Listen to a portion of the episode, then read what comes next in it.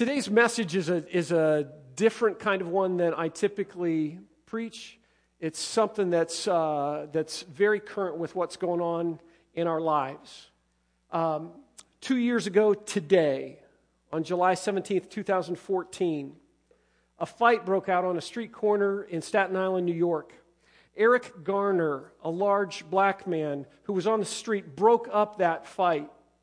Um, and the police were called. By the time the police got to that particular location, the two guys who were involved in the fight were gone. Eric Garner was there. He was selling cigarettes on the street. And the police decided to go ahead and arrest Eric Garner for illegally selling cigarettes. Garner Garner was understandably upset. He had just done the right thing in breaking up this fight. But in the midst of the process of the officers arresting him, Garner was choked, ultimately to death. On the morning of April 12, 2015, bicycle police officers were patrolling a neighborhood in Baltimore, Maryland that was known for home foreclosures and vast illegal drug use. When the officers made eye contact with 25 year old African American Freddie Gray, Gray turned and began to run. He was caught by the police, was arrested and charged with carrying a knife. He was put into a police vehicle with his hands and his feet shackled. And in the journey to the police station, his spinal column was severed. Gray had no other injuries, but he died on that trip. Less than two weeks ago, on July 5th, Police in Baton Rouge, Louisiana responded to a 911 call about a black man in a red shirt at a convenience store with a gun. The police officers arrived and wrestled Alton Sterling to the ground, and in that struggle, Sterling was shot and killed. The next day, on July 6th, Philando Castile, a black man riding with his girlfriend and her four year old daughter, was pulled over by police in the suburbs of St. Louis, of St. Paul, Minnesota, be, reportedly because of a broken tail light.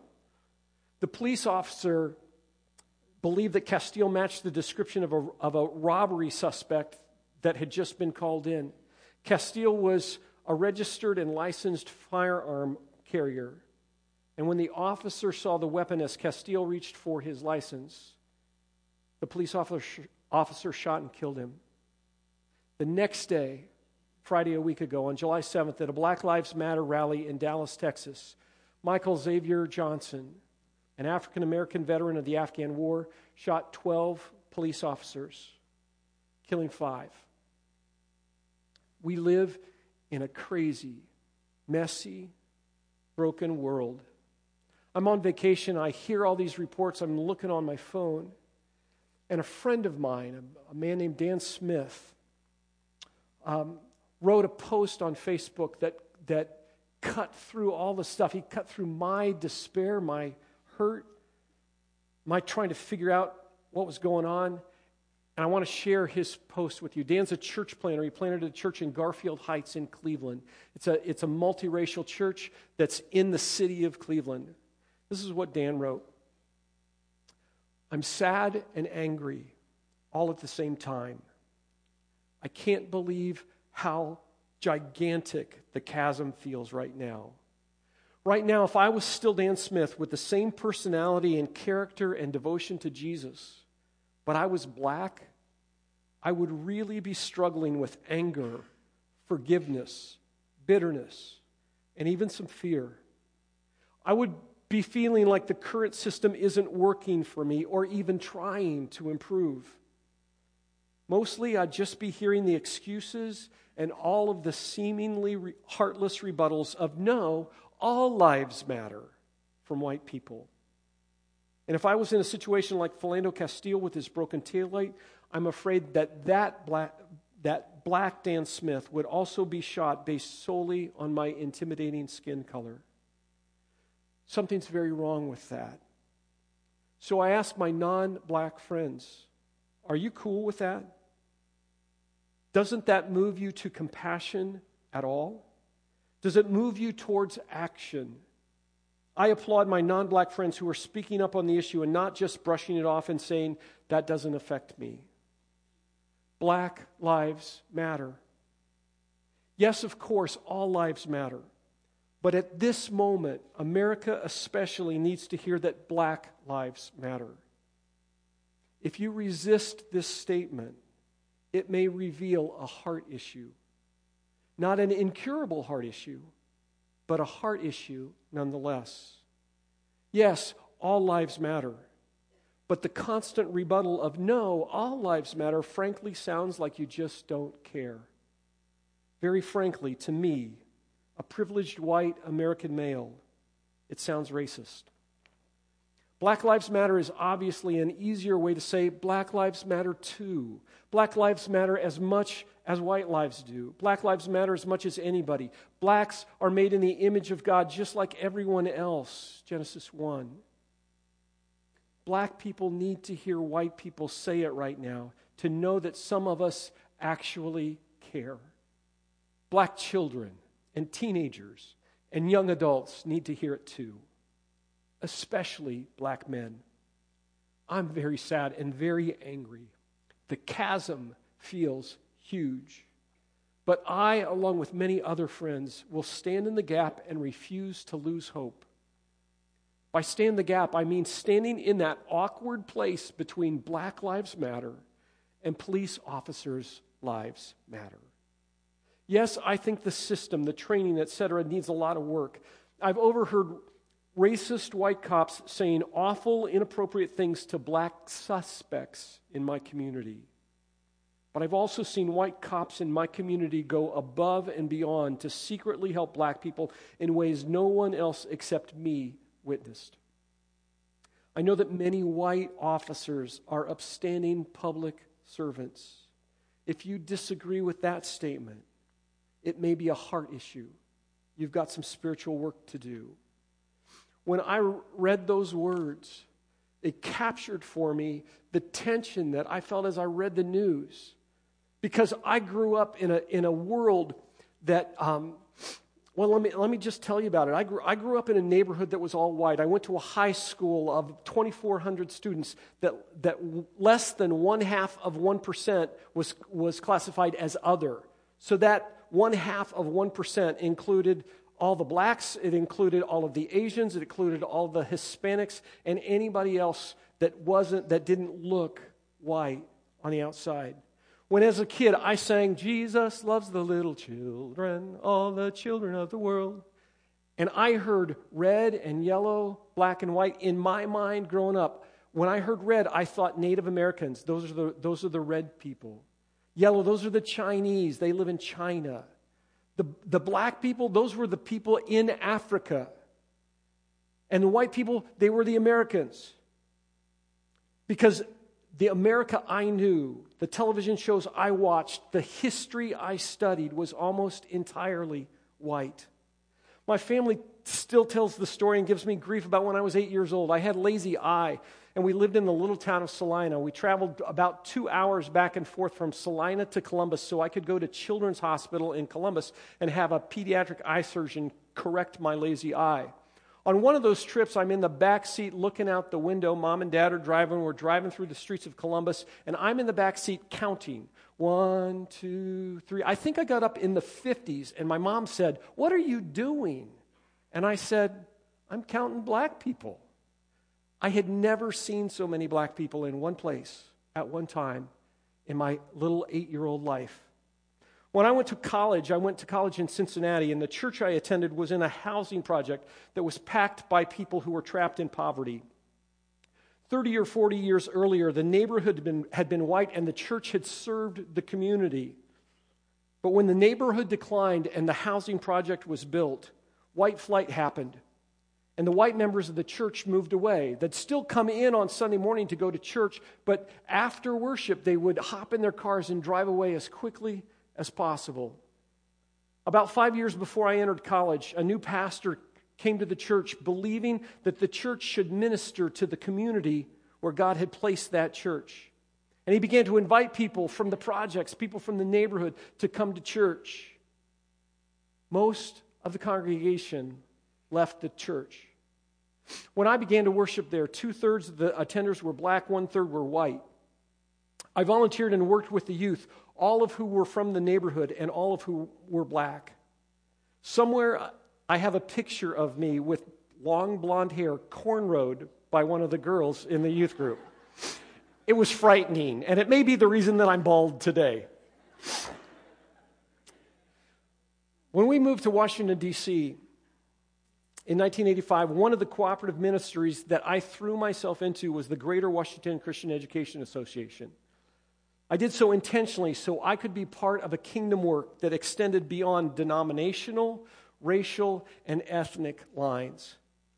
We were intentionally diverse at every level and hosted a conference that grew to over 5,000 people in attendance that was over 50% from African American churches, about 30% from suburban white churches, and about 20% from Asian churches. When we had our main sessions and looked out, it looked a little bit like John describes heaven people from every tongue and tribe and nation. The neighborhood in which we lived in Maryland was incredibly diverse. On our court, there were some good old white boys from the country. There were African Americans, there were Asians and Indians and Jews.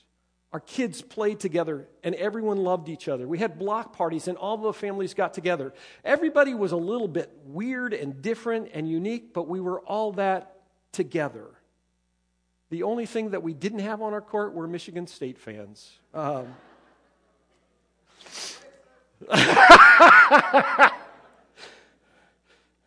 When I was a teenager, I was a follower of Jesus, and I was certain, I was certain I didn't judge others by the color of their skin.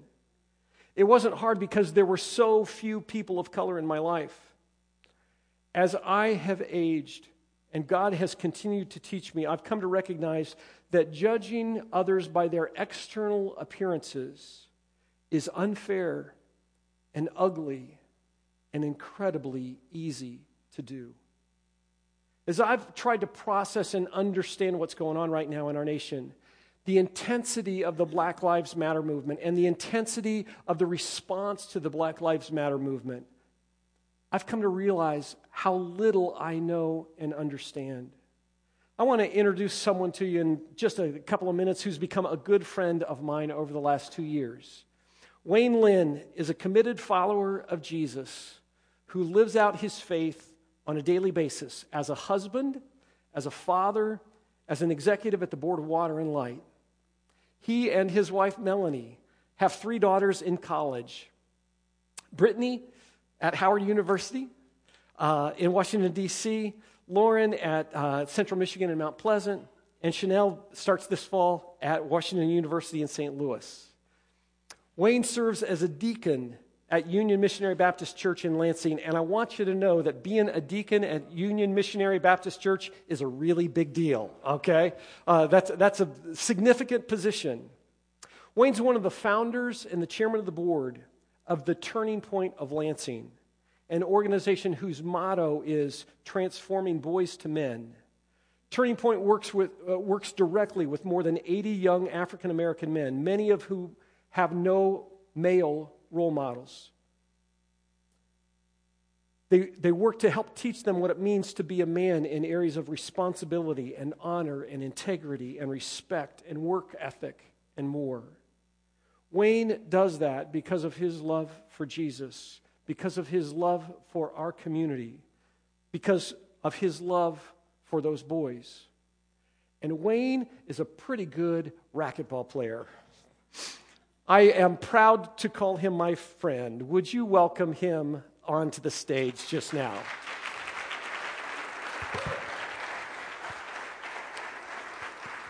You're good.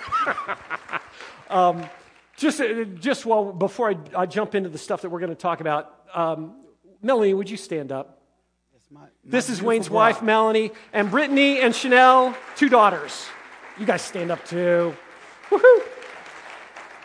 And um, Ernest and uh, Harvey, stand up. These are two of the guys from the Turning Point.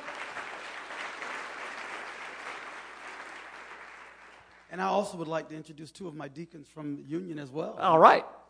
Tony and Miss, uh, Miss Cheryl. Stand. Welcome.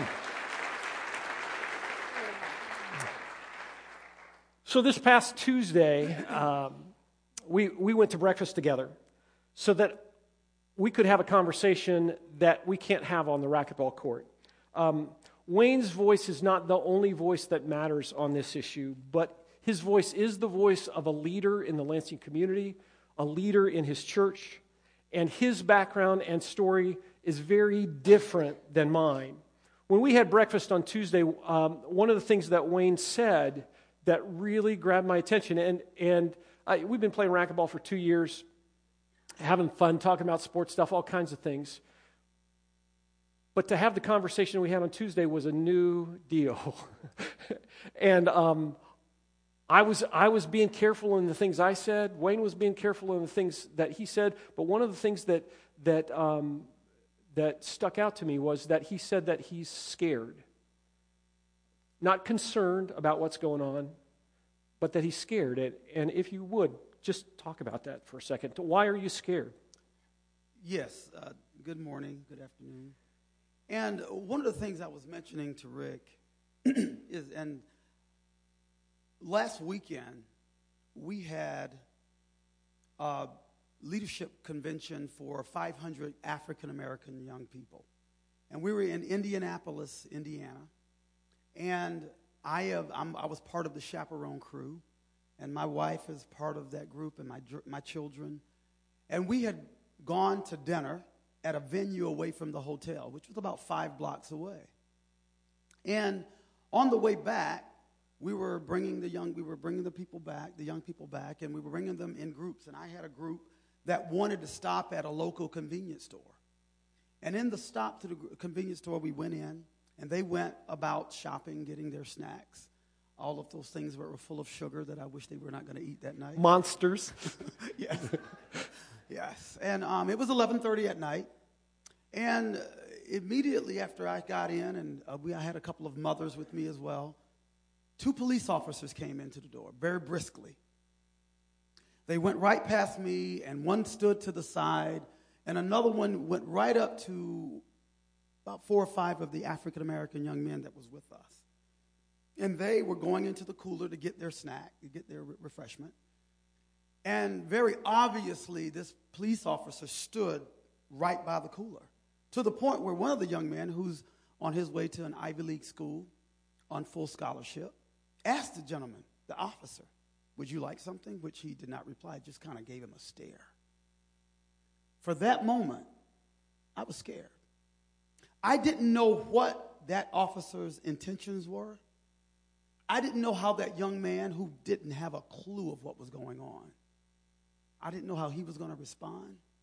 I thought that if that young man would have been rude, would have been abrupt, what would have happened? Those were not my kids. I'm in Indiana. I was scared. And I really didn't know what to do other than let the moment go by. Everything was fine.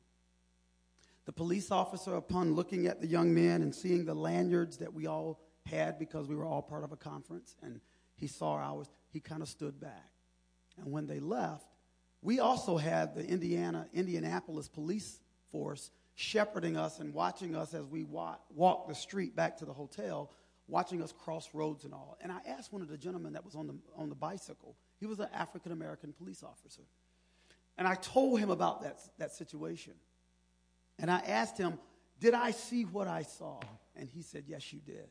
He said, As a matter of fact, I'm part of the sheriff force, but I volunteered to be here in the city because I knew what kind of things you might be dealing with. And I wanted to be a part of First of all, he said, I'd never seen 500 African American teenagers in our city.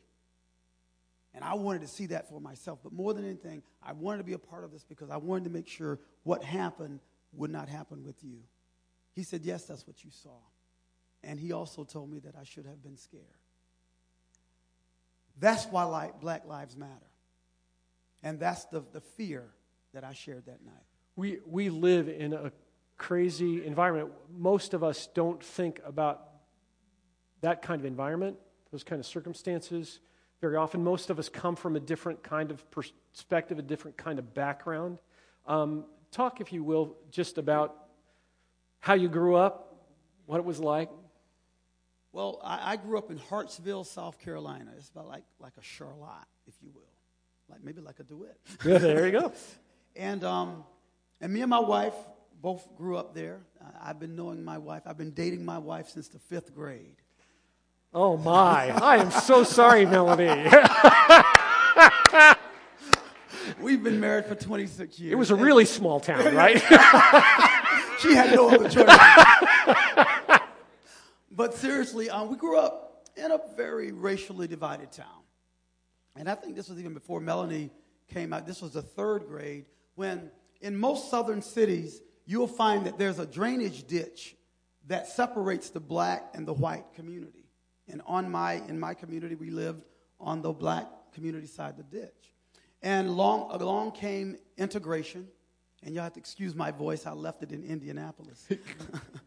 but um, along came integration, and they integrated the school districts where they drew the lines that actually encompassed my street.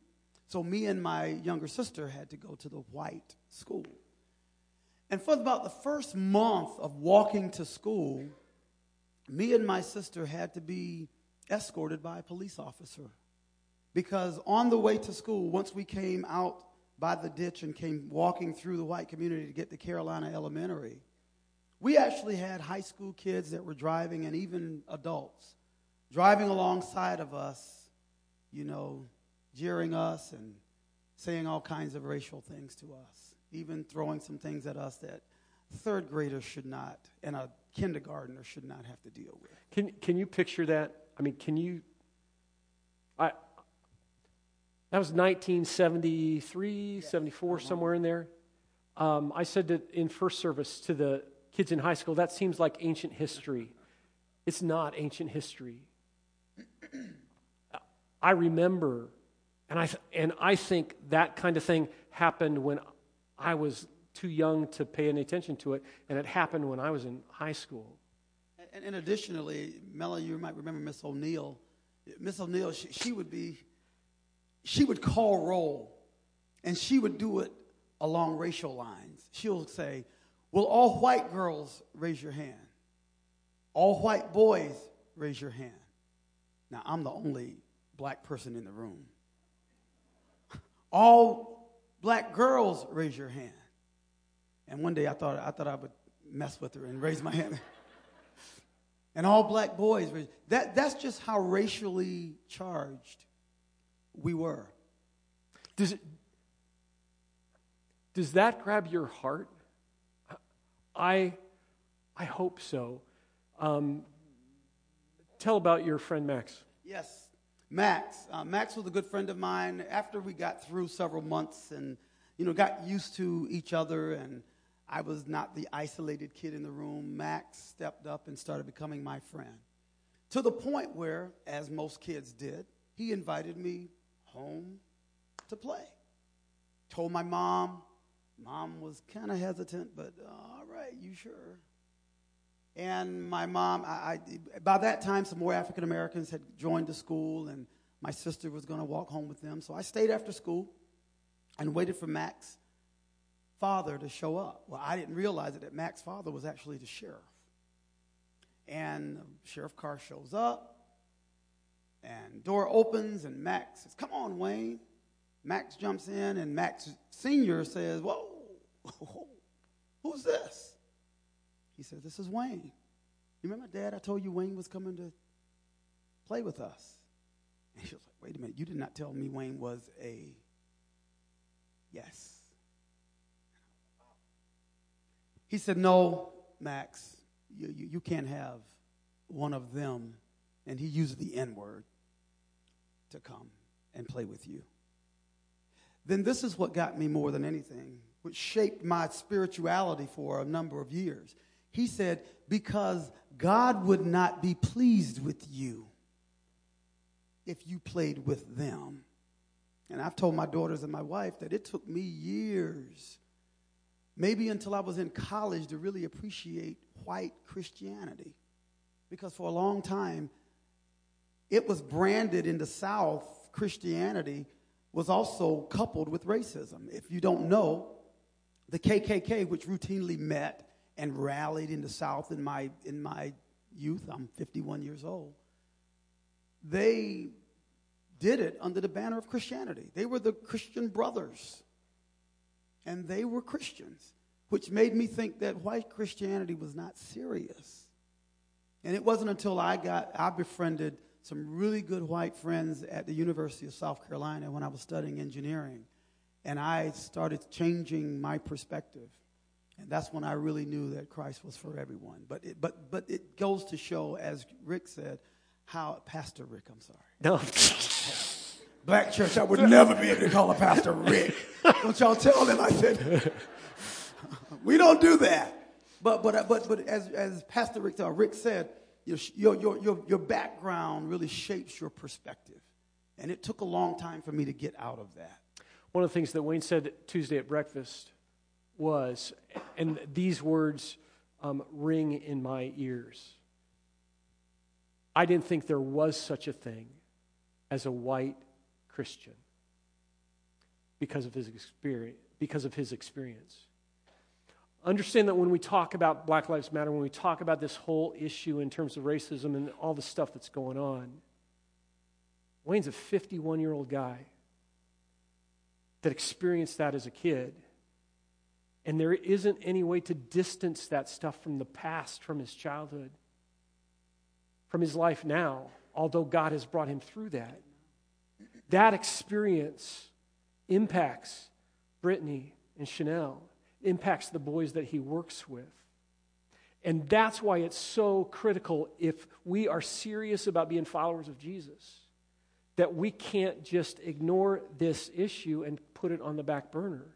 We've got to be proactive to take steps to live out our faith in a way that is devoid of that um, racism, that um, external judgment, all, all that stuff. So, Wayne, um, talk talk a little bit about the whole Black Lives Matter. It, um, for many of us, for many of us, we hear Black Lives Matter, and as in Dan's post, we say, well, yeah, Black Lives Matter, but everybody matters. Can, can you just talk about that? Sure. Um, the other day, I had a, a, shirt on that was had racquetball on it. The word racquetball was yes. along the sleeve. And you know, I'm an avid racquetball player, and he's a lot better than me, but I kick his butt every now and then. are, you, are you allowed to say that to your pastor? but anyway, um, We're going to have a great conversation tomorrow morning. Oh, I can't, I can't. but um, I, was, I was wearing this shirt, and one of my friends came up to me, and after reading my shirt, he reacted to it in a way saying, So you telling me you think that racquetball is better than basketball and football? Racquetball's not a real sport. Why are you wearing, what do you mean by racquetball? And I'm thinking, What's wrong with you? I didn't say that. I didn't say that. I mean, I have the capacity to like racquetball as well. I am an avid football player, not Ohio State. Thank you. We need to pray. We need to stop and pray right now. I had to get him on that. oh, I'm Michigan State. but, but, but, um, but, but I'm an avid basketball and football fan as well. But it reminded me of Black Lives Matter. When we say Black Lives Matter, it does not mean that white, we believe that white lives don't matter or Asian lives doesn't matter. It means that black lives matter as well. Matter of fact, I say that black lives matters enough for me to invest my time and effort in my young men, for me to put time and money and energy into ensuring that black on black crime does not ma- that does not happen. It matters enough for me to speak to groups to bring clarity and understanding and unity and community. It matters that much. Unfortunately, I just read on my phone that three more officers have been shot and may be dead in Dallas just now. I do not ascribe to that. If anybody does that kind of thing under the banner of life, Black Lives Matter is wrong, immoral, and I am not part of that. But it does matter to me that when I have African American young women and men, and we are teaching them to survive, I hope you understand that today in this environment, we're talking about survival. One wrong move, wrong, one wrong thought, one wrong action can get you killed. And it's not just cops.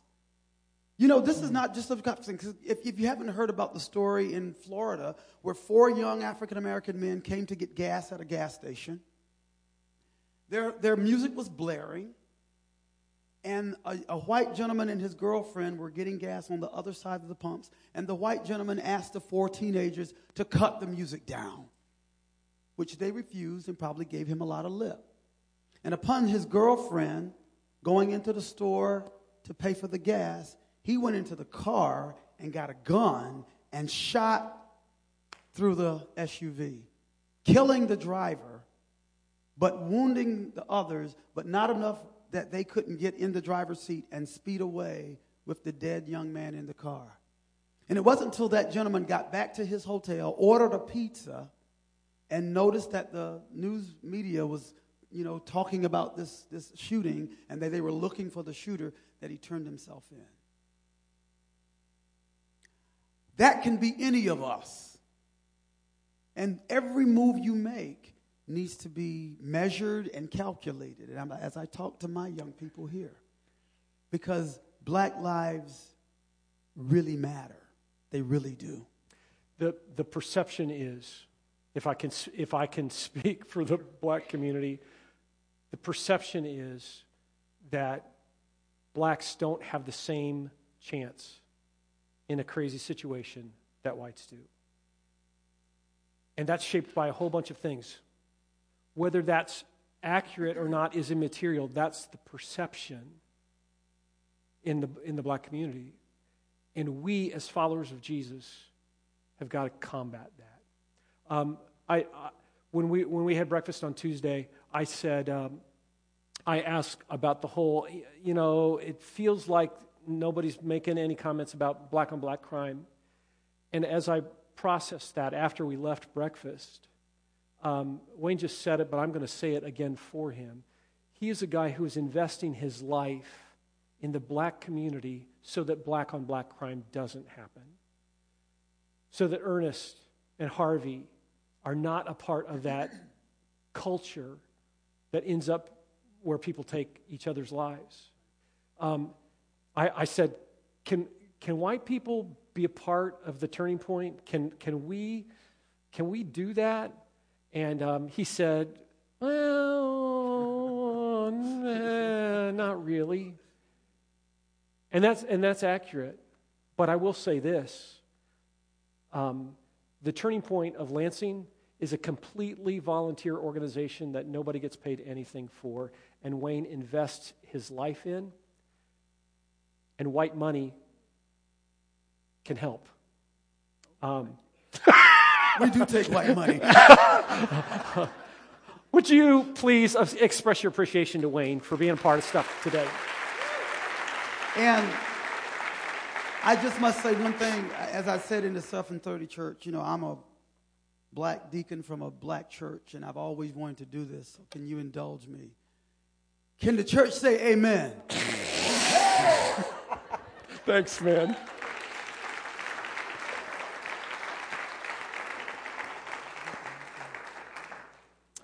Um, I, I uh, let me share some stuff to kind of bring the service together that I think is important. When I, when I went through the process, and I'm thinking through this, and thinking through the whole Black Lives Matter when the when the officers were shot, when the people were shot in St. Paul, and uh, working through it, Black Lives Matter, White Lives Matter, Asian Lives Matter, Hispanic Lives Matter. Um, Injustice matters. Injustice is what is at the core of God's heart. How do I know that? It's because God, in His nature, in His character, is just. We say that again. God, in His nature, in His character, is just. If you've got the app, uh, I'm not going to go there. I'm not going to um, uh, work through the scriptures that I have there, but there, there are four sets of scripture from the Old Testament where God is trying to teach his people about his character, about who he is. There are four scriptures that just represent this picture of the heart of God and it being consumed by justice, by concern for those who are oppressed God is just, and God wants justice for everyone. Justice for all is not just an American concept, it's a biblical command. If you're a follower of Jesus, justice for all is something that God calls us to. One of the writers in the New Testament was a guy named Paul. Paul was a guy initially in his life who was um, racially motivated completely. He hated the Christians because they weren't Jews. He saw them as a, as, a, as a separation and he wanted to kill them. God got a hold of his heart and changed him. He began to be persecuted because he believed in the unity of the church, in the unifying, uh, in the, in the unifying ground at the foot of the cross. Paul wrote to the church in Corinth these words, and I, I, I've made some changes to just make it applicable to today's message. Hear these words from 1 Corinthians 12. Just as the body is one and, and has many members, and all the members of the body, though many, are one body, so it is with Christ. For in one spirit we were all baptized into one body Jews or Greek, slaves or free, black or white and all were made to drink of one spirit. For the body doesn't consist of one member, but many. If a white person should say, Because I'm not a black, I don't belong to the body, that wouldn't make him any less a part of the body. If a Hispanic should say, Because I'm not Asian, I don't belong to the body, that wouldn't make him any less a part of the body. If the whole body were men, where would be the compassion of women? If the whole body were mature adults, senior citizens, where would the excitement and the passion of youth be? But as it is, God arranged the members in the body, each one of them as He chose. If all were a single member, or race, or nationality, or gender, where would the body be? As it is, there are many parts, yet one body. A white person can't say to a black, I have no need of you, nor again a black to a white, I have no need of you. On the contrary, the parts of the body that seem to be weaker are indispensable. Those parts of the body that we think less honorable, we bestow greater honor. And our unpresentable parts are treated with greater modesty, which our more presentable parts don't require. But God has so composed the body, giving greater honor to the part that lacked it, that there may be no division in the body, but that the members may have the same care for one another. If one member suffers, all suffer together. If one member is honored, all rejoice together. Now you are a part of the body of Christ and individually members of it.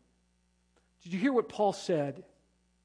God's will, God's will is that there would be no division in the body that the members have the same care for one another, that when one suffers, all suffer together. When one is honored, all rejoice together. We live in a crazy, broken, mixed up world. And so, so the operative question at the end of the message today is what do you do? What do you do with the Black Lives Matter movement? What do you do if more police officers have been shot and killed in Dallas? What do you do with that stuff? Let me give you five things just real quick. The first is this pray. Pray like crazy. Pray for our leaders. Pray for the people in your world. Pray for yourself. Pray for judges. Pray for, pray for police officers. Pray that God would bring reconciliation because God is the only one who can change hearts. Pray, pray. Second thing, reach out to African Americans who are in your world. Whether they're at work, in your neighborhood, somebody that you know casually, somebody you play racquetball with, reach out and somehow allow your worlds to come together. Go to a show, invite them to dinner, join their world, invite them to your world. Go to Union Missionary Baptist Church some Sunday, sit with Wayne and Melanie. Have conversations with people who are African Americans where you listen more than you talk. James said, Be quick to hear, slow to speak, slow to anger. Ask questions and hear their story. I didn't know until Tuesday that story about Max, about my friend as a kid experiencing that. Come to the defense of somebody who's wronged. No matter, no matter what the color of their skin, their station in life, when you see injustice as a follower of Jesus, stand up. Be counted. Get involved, even at personal risk. Last thing, don't give in to fear. It's, it is too easy to be afraid of what's going on and, and to just withdraw. Don't give in to fear. John said, perfect love casts out fear. Well, we've got a whole bunch of folks at North Point who are actively living this out. People who are adopting kids that come from a different racial background than they do. People who are judges who are making, uh, who are working in the court systems for, for God's purposes. People who are police officers. People who are uh, foster care parents. Keep doing it. Keep doing it. Keep doing it. Keep doing it. Take action to live out and bring God's justice into the world. Followers of Jesus cannot selectively choose to ignore justice.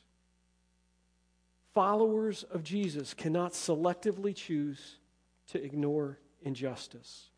My friend Dan finished his post with these words Lastly, I think Jesus Church has a great opportunity to be a community of hope right now.